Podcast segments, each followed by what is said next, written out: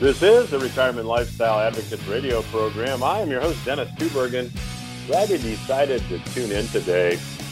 Hey, it is still January, which means I have the January special report, and you have one more week to order it. The January special report is titled Two Possible Outcomes. And the report talks about the fact that, from my perspective, the central bank of the United States, the Federal Reserve, has painted itself into the proverbial corner as far as economic policy is concerned. And the bank has two choices moving ahead, and both choices are bad. Each choice will lead to a different potential outcome, in my view. I outline those in the report and I give you some strategies to consider for your own individual financial situation. To get a copy of the January 2023 special report titled Two Possible Outcomes, as well as a copy of my best selling revenue sourcing book and a copy of the best selling book, The Little Black Book on Social Security Maximization, as well as some other resources, just visit requestyourreport.com. Let me know where to mail this box of information, and I'll be glad to do so absolutely free and with no further obligation. Again, the website is requestyourreport.com. Now, if you've been a long time listener to the program, you know that it's been my view and the view of many of the guests that I interview that the U.S. economy, really since the financial crisis, has been fueled by central bank easy money and more recently, central bank easy money and government stimulus. Well, now that the Fed has started in 2022 this tightening cycle by, by increasing interest rates, and now that government stimulus money has pretty much uh, evaporated, we're now seeing signs that the economy is reverting back to reality. And it's my view that as the economy reverts back to reality, it's going to be painful. Now, one bit of evidence uh, I, I found this week in an article published by Wolf Richter and it dealt with the fact that delinquencies of subprime auto loans are now approaching all time highs.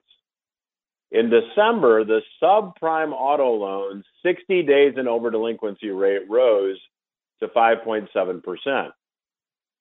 That means about 6% of all subprime auto loans are more than 60 days delinquent. In other words, two payments behind, assuming that these borrowers need to make monthly payments, which is typically the case. Now, if you go back and take a look at August of 2019, that's about where we were then. Now, interestingly, at the peak of government stimulus, that subprime delinquency rate dropped to about 2.5%. Now, a subprime borrower is a borrower that doesn't have great credit. So it stands to reason that while government stimulus was floating around out there, that these borrowers could make their payments. Now, however, the government stimulus is no longer there. It makes sense that now we are reverting to reality.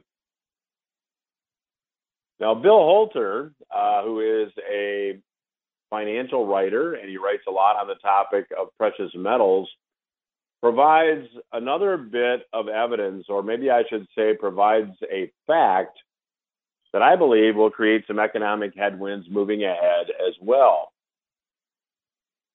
He said last summer in an interview that Fed rate increases would tank the economy as we move back to what I would call reality.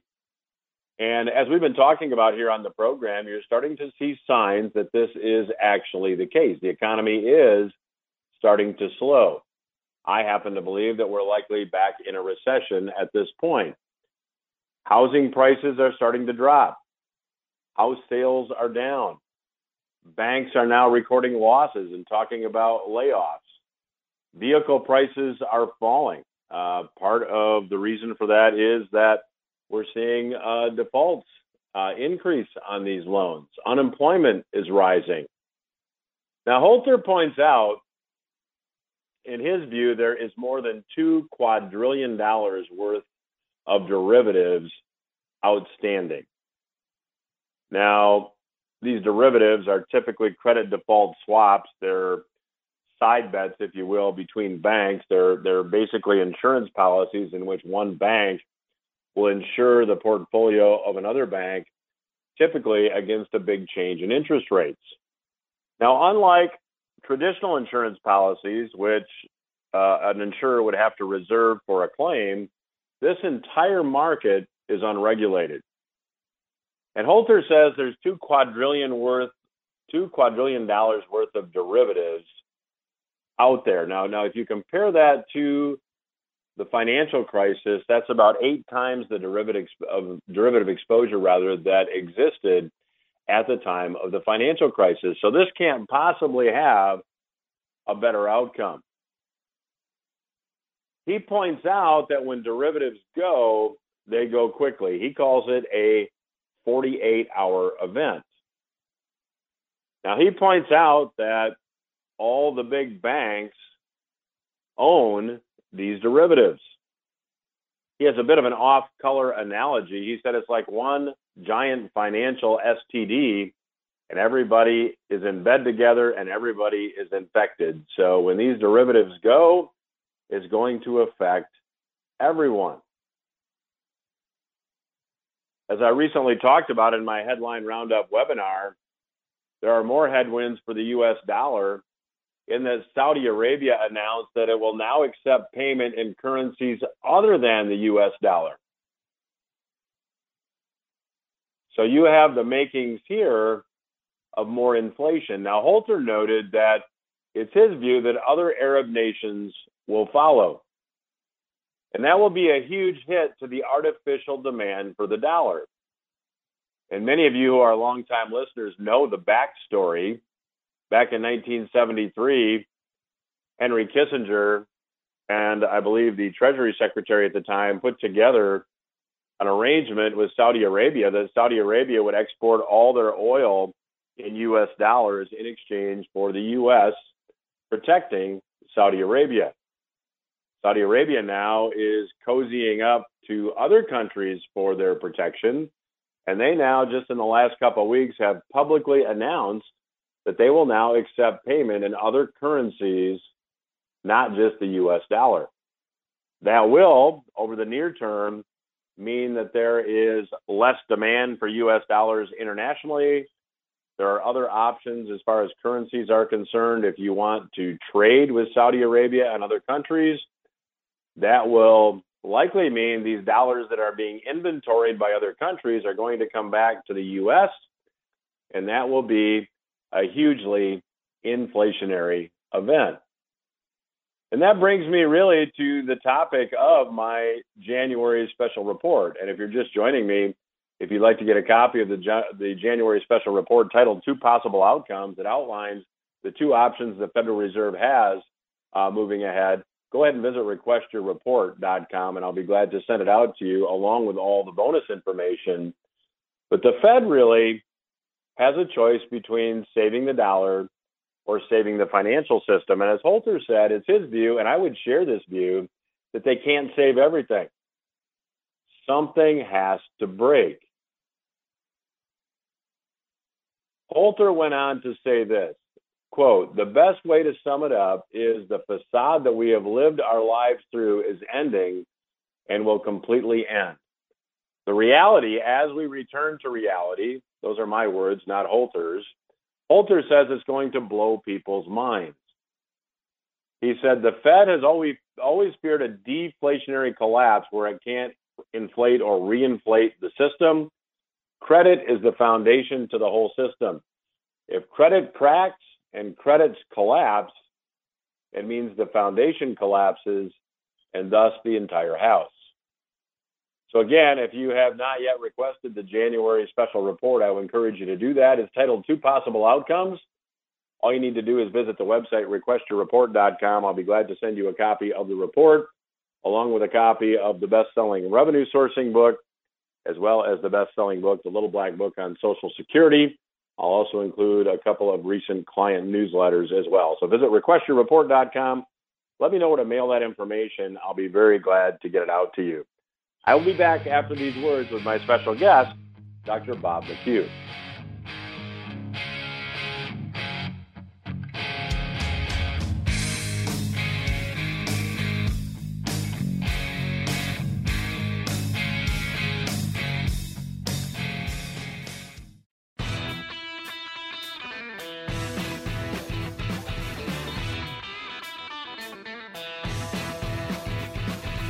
Welcome back to RLA Radio. I'm your host, Dennis Tubbergen.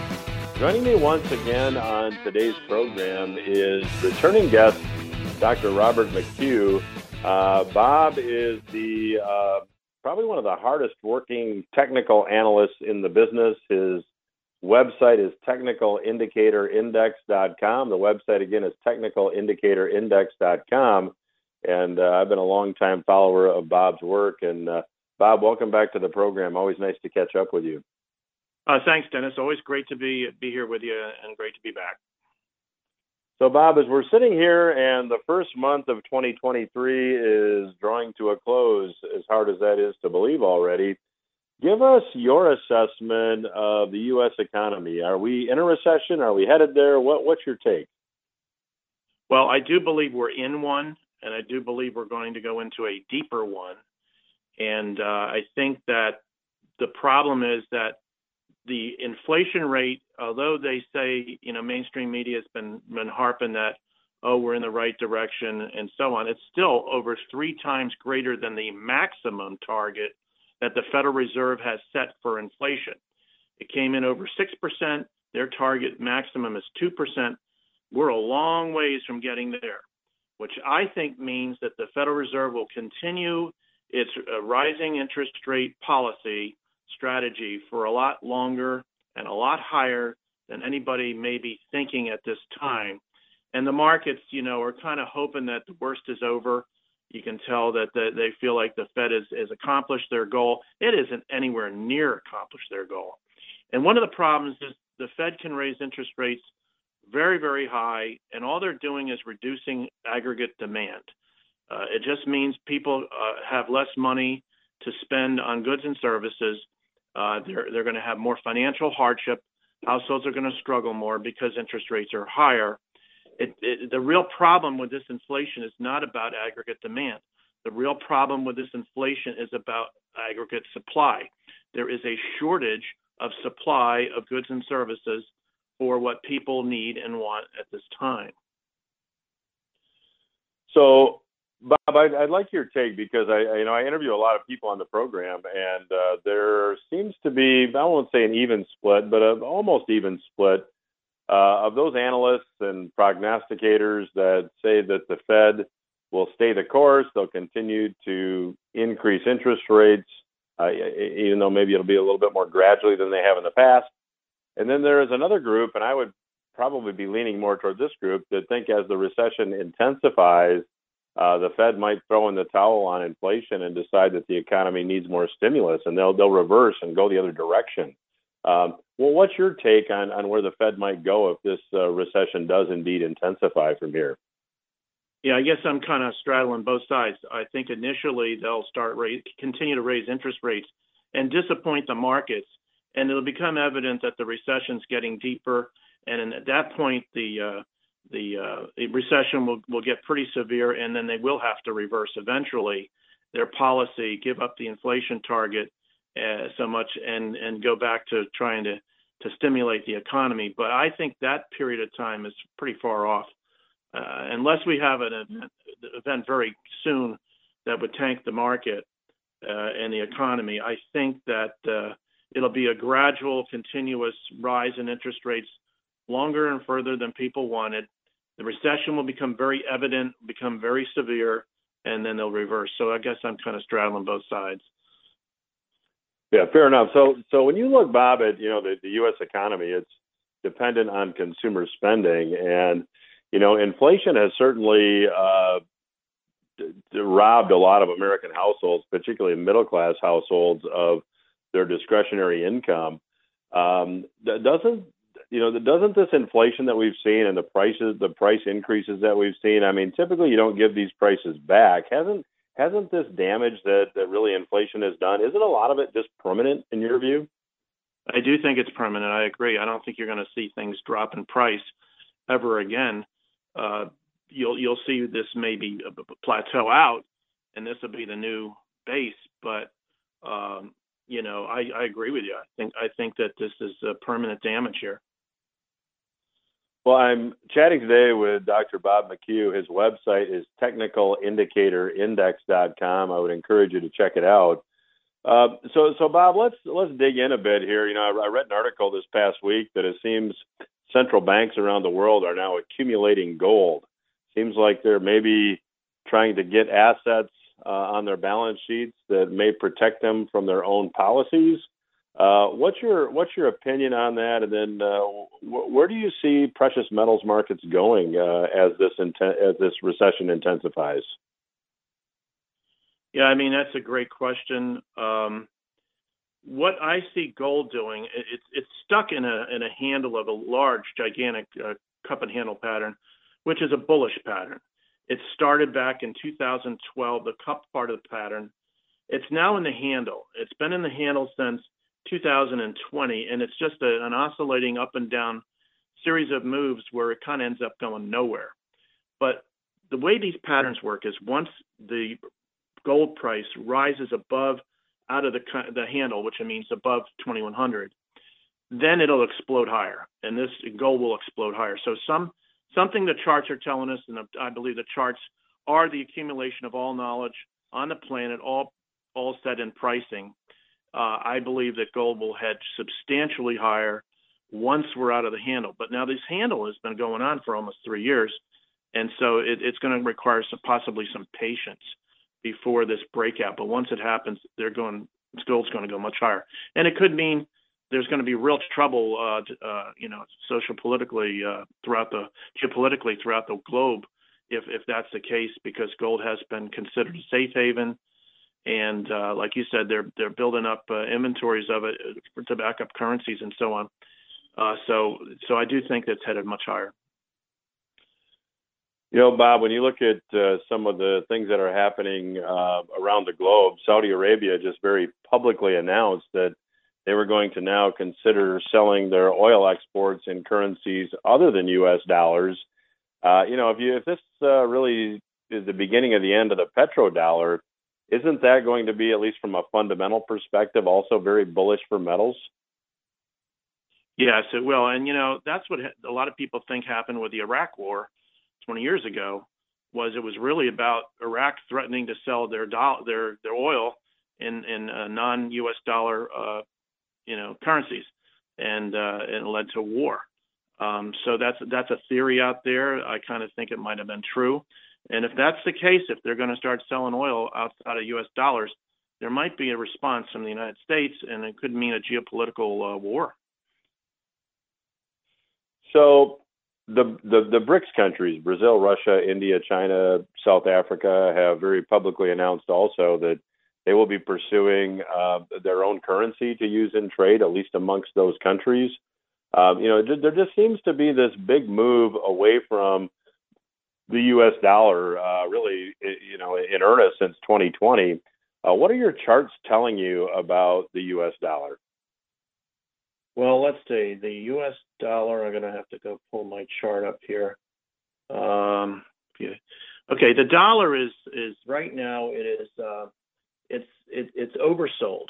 Now the dollar is interesting because it is uh, moves in the opposite direction to the S&P 500.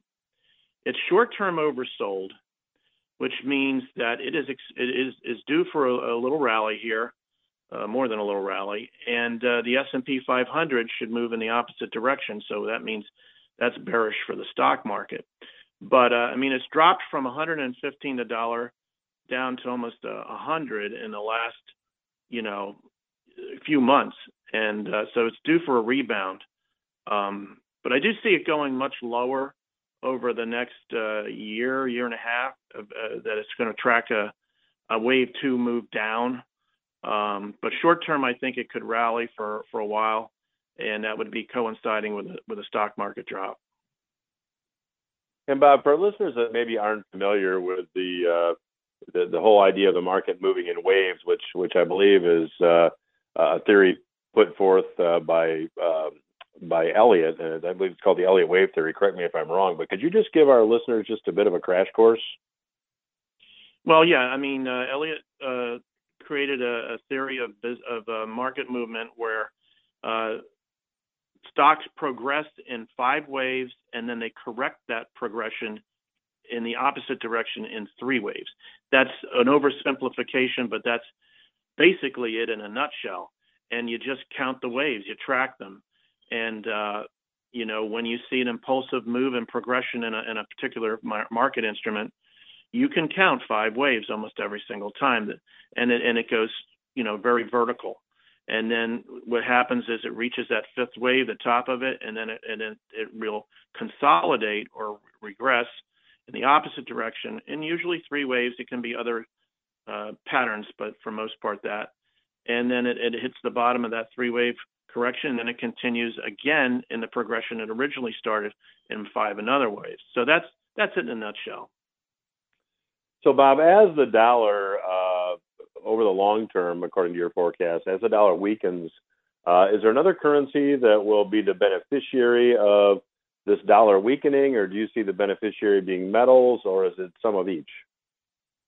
The euro oper- operates op- in opposite direction of the dollar, so almost it's. I, I did a correlation analysis in my last weekend report, and it's almost tick for tick. It's amazing. So uh, the euro and the S&P 500 are moving in the same direction, and the dollar moves in the opposite direction of those two. So you'll kind of see a, a give and take uh, correlation on, on, on, those instruments, which is kind of interesting. And the uh, the euro right now is uh, is overbought, so it's due to decline, and as is the S&P 500 is overbought, so it's it should be declining with the euro over the coming months. As far as gold correlation with the dollar, you know, I I don't know if it's going to be direct. I really don't. Um, it, there could be some break off. I, my concern with the dollar or with the gold is it's just stuck in this sideways pattern for three years. Of this handle, and uh, it, it just seems like there's a lot of forces at work that are, may even be manipulation that are just causing a tug of war. I would think that it should have been exploding higher by now with the inflation we had, with the over dollar uh, accumulation that, that the, the Fed printed off, uh, and it hasn't. It, it should have exploded. It didn't. That tells me there's manipulation, and the pattern talks about you know sideways move, lengthy sideways move in this handle. So it's it's kind of where I lean toward the pattern, the technical pattern for guidance, and it, and I have to leave the fundamentals of it at this point and trying to figure out where it's headed next. Well, you know, a few years ago, those of us that said there was manipulation in the metals markets would have been uh, branded conspiracy theorists. But now, uh, you know, there's been a couple banks that have uh, actually uh, you know gotten caught with their with their hand in the proverbial cookie jar, so to speak. And we know we know manipulation does happen and has happened and probably is still happening. Yeah, yeah, that's right. Especially metals. I mean, metals are. I don't know. It's it's it's it's strange. You know, they some current some nation wants to back up their currency with gold and China or somebody, and they start buying the crap out of it. And you know, it, it's kind of like that's a manipulation. It's just an over demand for for a product that's got limited supply, and uh, so it's it's kind of it's kind of got a, a strange way about it at this time. Well, my guest today is Dr. Bob McHugh. His website is technicalindicatorindex.com. I'd encourage you to check it out. I'll continue my conversation with Bob when RLA Radio returns. Stay with us.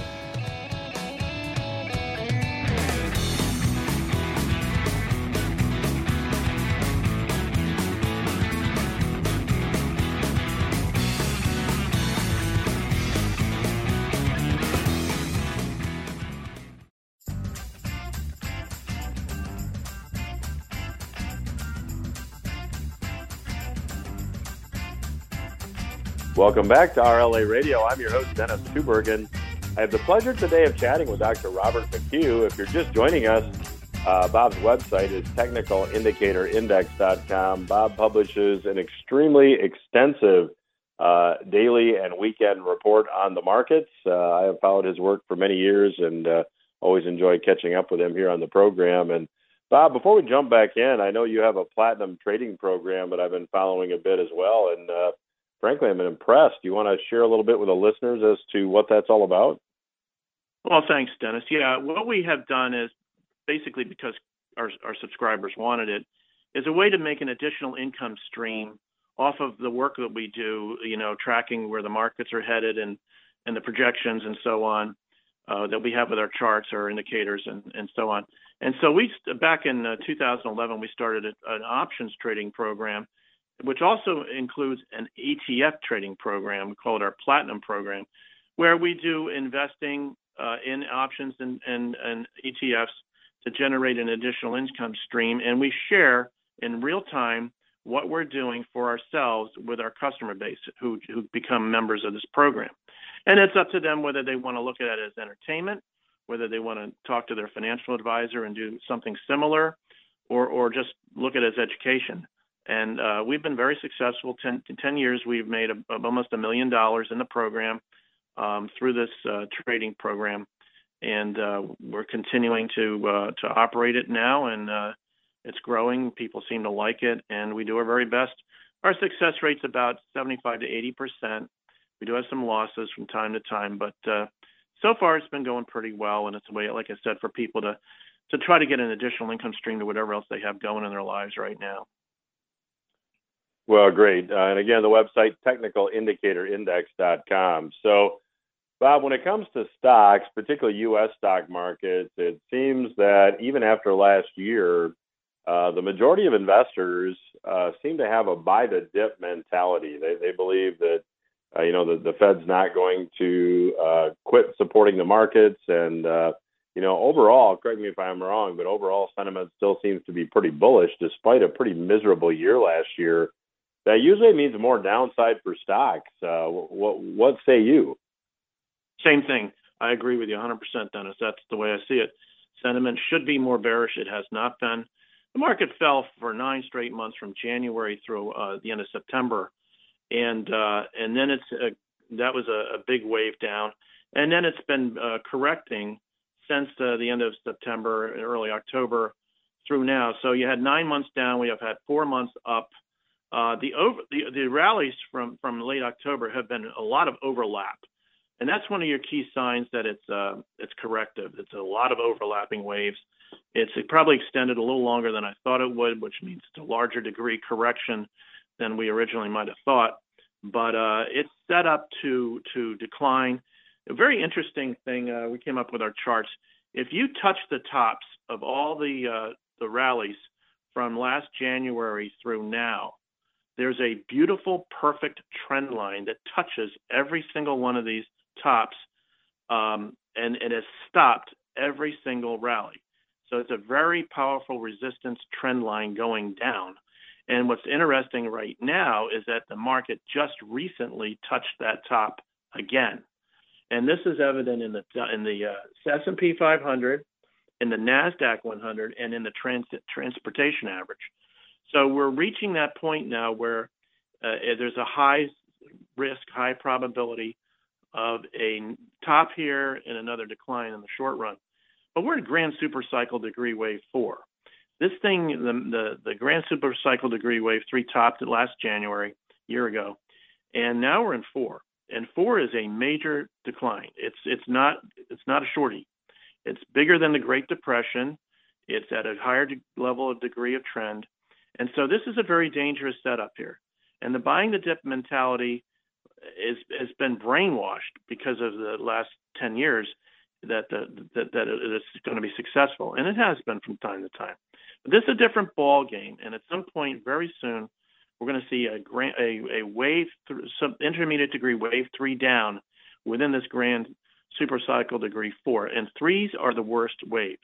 They're the most dramatic, and so I, I'm looking for that to start not in the not too distant future in the next several months.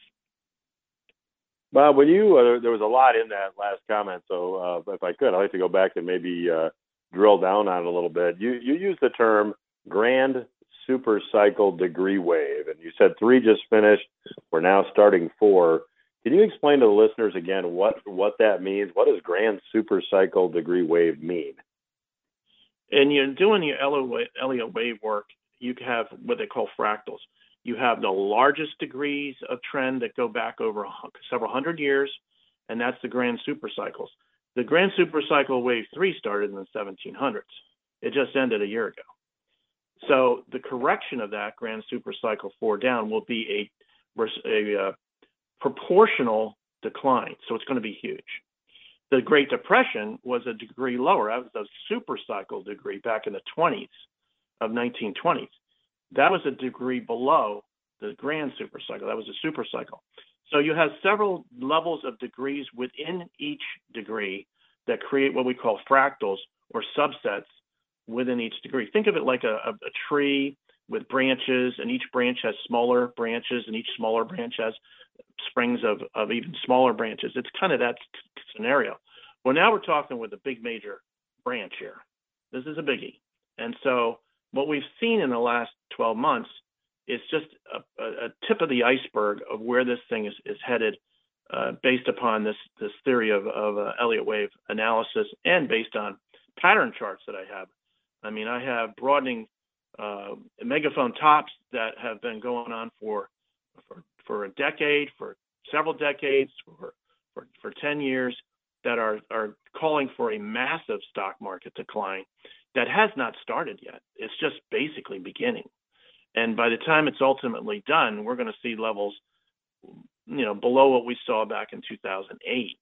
Um, but but that's kind of how it, it's it's set up right now with patterns and Elliott wave theory, two different theories, all saying the same thing. Well, Bob, and that that's a big statement because if we're going to see levels below what we saw uh, in 2008, I mean, f- from these levels, uh, just doing some math off the top of my head, we you're you're forecasting then maybe as much as like 80 or 90 percent more downside here. Is that is that fair? Yeah, that's that's what the charts are t- telling me. That's exactly right. Charts have been right. I mean, these patterns and charts are, are almost always right. Yeah, they may be delayed a little bit further than what the original forecast might be, but but they're right almost all the time. These patterns are very highly reliable. And yeah, that's the target. Uh, and now, what would cause that to happen? I don't know. Uh, Russia drops a nuclear bomb on Ukraine, uh, scares the crap out of everybody. We go to war with these countries that are going to leave the the petrodollar and go to their other currencies for oil changes exchanges. Um, you know, some kind of uh, pandemic that we don't even know about that that's greater than what we saw before. Who knows? But the charts are saying something's going to happen in the uh, in the in the world that's going to draw prices down dramatically over the coming years. Uh, you know, we're not talking weeks; we're talking years. Well, Bob, when you look at uh, just worldwide debt levels, you know, fundamentally, your forecast certainly uh, uh, is backed up by fundamentals. I, I think I read uh, uh, some data that uh, at the time of the financial crisis, crisis, worldwide debt was 100 trillion. It's now 300 trillion. So I mean, the, the very problem that caused uh, a lot of the issues at the time of the great financial crisis have just gotten worse. So, I mean, the next bust really has to be worse. Yeah, that's a good point, and that's that's a good good fundamental economic reason for a a continuous major decline. Yeah. So, Bob, uh, let's let's shift gears a minute because last year, you know, a lot of a lot of investors that owned U.S. government bonds, which you know were presumably very safe, uh, many of them lost a lot of money. What's your forecast for U.S. Treasuries moving ahead? Yeah, I mean, I think it was the greatest decline in in the value of our Treasury notes and bonds ever. I believe, if I'm right, in one year. So um, it, it, was caused by um, hyperinflation that shocked the system and the Fed's aggressive action to try to, to uh, raise interest rates at historically fast, rapid levels and great levels. I believe that was also the highest ever that they used. And again, all they're doing is taking out aggregate demand. The real problem is supply. The real problem is we we have shortages. We can't get cars. We can't get houses. We food is up 50, 80 percent. Uh, the six percent they just reported is nonsense. Uh, our electric bill just went up 50%, crying out loud. So, you know, but as far as the Treasury, uh, what we got here is there's going to be a point where uh, the Treasury uh, uh, yield reaches its peak because it'll happen when the recession, the deepness of the recession becomes evident. And then it's going to rally. And we're going to see a robust rally in the Treasury. And I have a converging fan trend line pattern that gives a target uh, right now, that the U.S. Treasury 10-year is at 100 around 115, and this converging fan trendline pattern uh, has a target of 140, which would mean substantially lower interest rates. But that's not going to come until the recession has already wiped out a lot of wealth in this economy. So that's a later development, maybe in two years, maybe in two and a, a year and a half. So I do eventually see interest rates dropping. Again, it's going to be part of the correction or the the fix that they try to put on for what the damage is being done right now to everybody's uh, household wealth, commercial wealth, uh, and the recession that's that's building right now. So as interest rates have come back up dramatically over the past 12 months, Bob, uh, you know there's a lot of uh, CD investors, a lot of investors that like time deposits that uh, you know are, are, finally seeing some interest rates that are a bit more attractive. Certainly, they're lagging inflation yet. Uh, but do, you see more upside for, for those types of investors? Are we going to see higher interest rates before this reversal comes? Uh, what, what's your take? Yeah, it's interesting. The 10 year Treasury has not been rising in tandem with the short term interest rate rise that the Fed has put through. There seemed to have been like a bottoming here. And I have a converging fan pattern that kind of indicated, yeah, it's, it's bottomed. So I don't know if we're going to see the 10 year rally or rate rise, 10 year interest rate rise a whole lot more. Um, because I think what's happening is the evidence of the recession is starting to kick in. Earnings for corporate corporate earnings are dropping. Um, I don't hold out a lot of hope that CD rates are going to rise a whole lot more. Um, I think we might be close to a max here, um, but that doesn't mean everything's going to go great. The reason we're at a max is because everything's going to go poorly in the economy and and then we're going to see a, a, flip in the in the rates. But that's just what my charts are showing me uh, on on the bonds and rate and the Treasury ten year Treasury right now. Well, my guest today has been Dr. Robert McHugh. His website is technicalindicatorindex.com. I would encourage you to check out his work. Uh, Bob, always a pleasure to catch up with you. Always appreciate your perspective and uh, certainly appreciate your uh, your hard work as well. And uh, love to have you back down the road. Oh, thanks, Dennis. I love uh, uh, speaking with you. Always uh, learn a lot myself from you, and uh, look forward to uh, hearing hearing back from you again and uh, being on your show. Thank you very much. We will return after these words.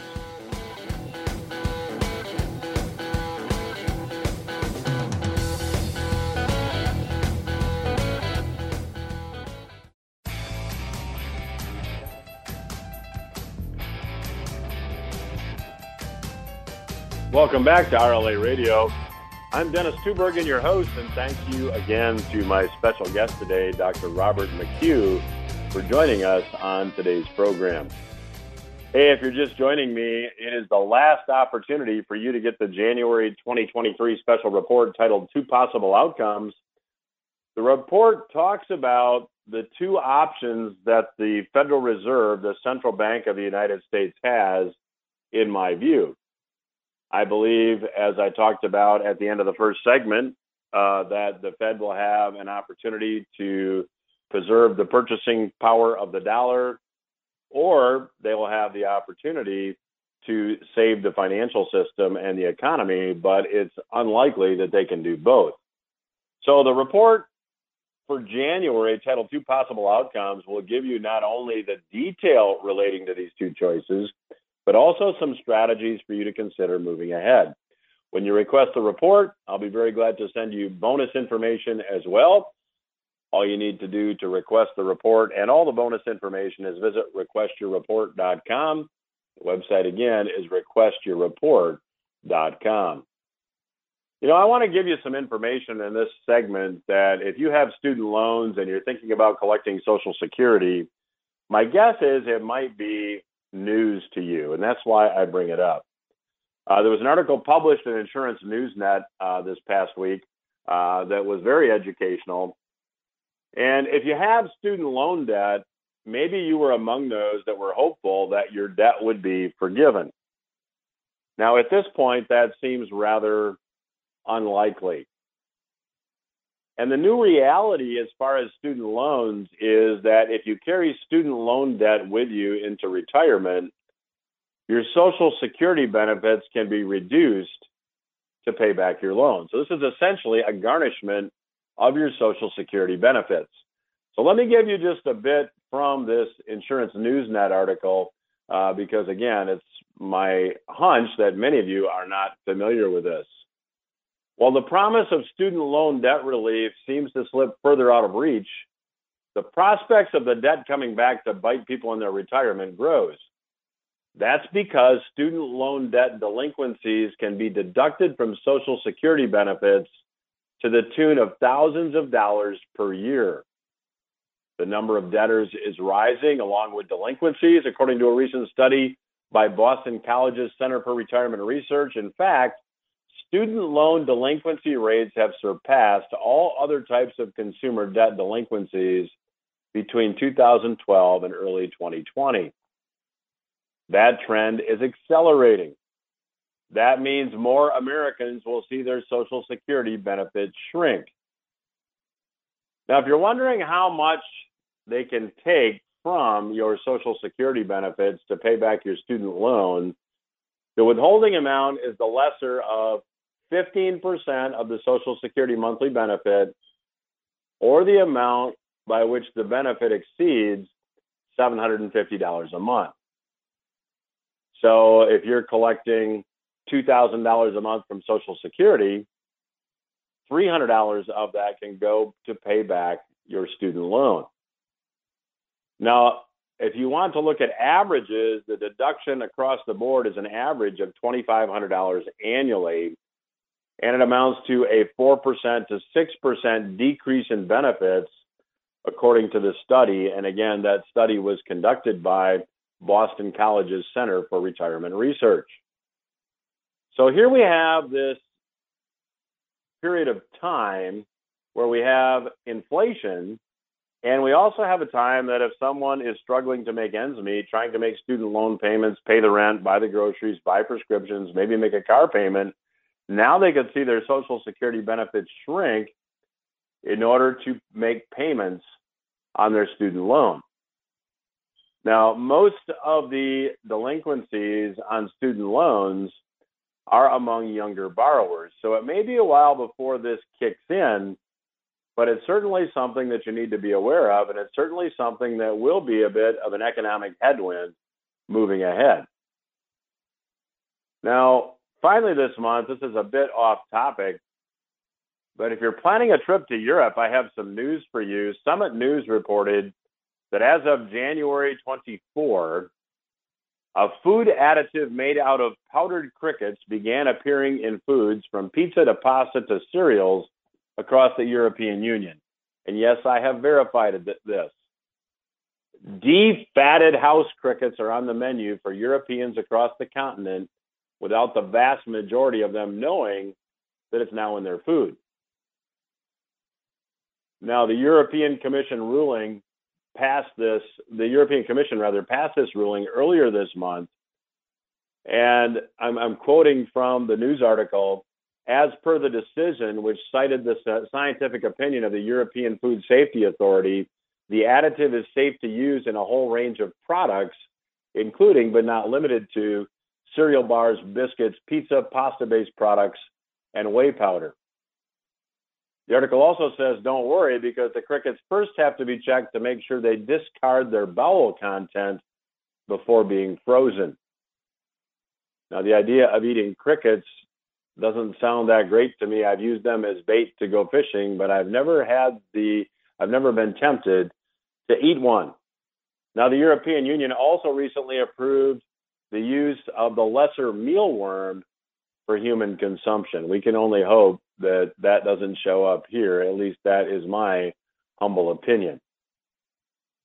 As I close this program, again, it's your last week to get my January special report titled Two Possible Outcomes. If you'd like to get a copy of the report as well as all the bonus information, just go to requestyourreport.com and I'll be glad to send you a, box of information that I think you'll find to be useful.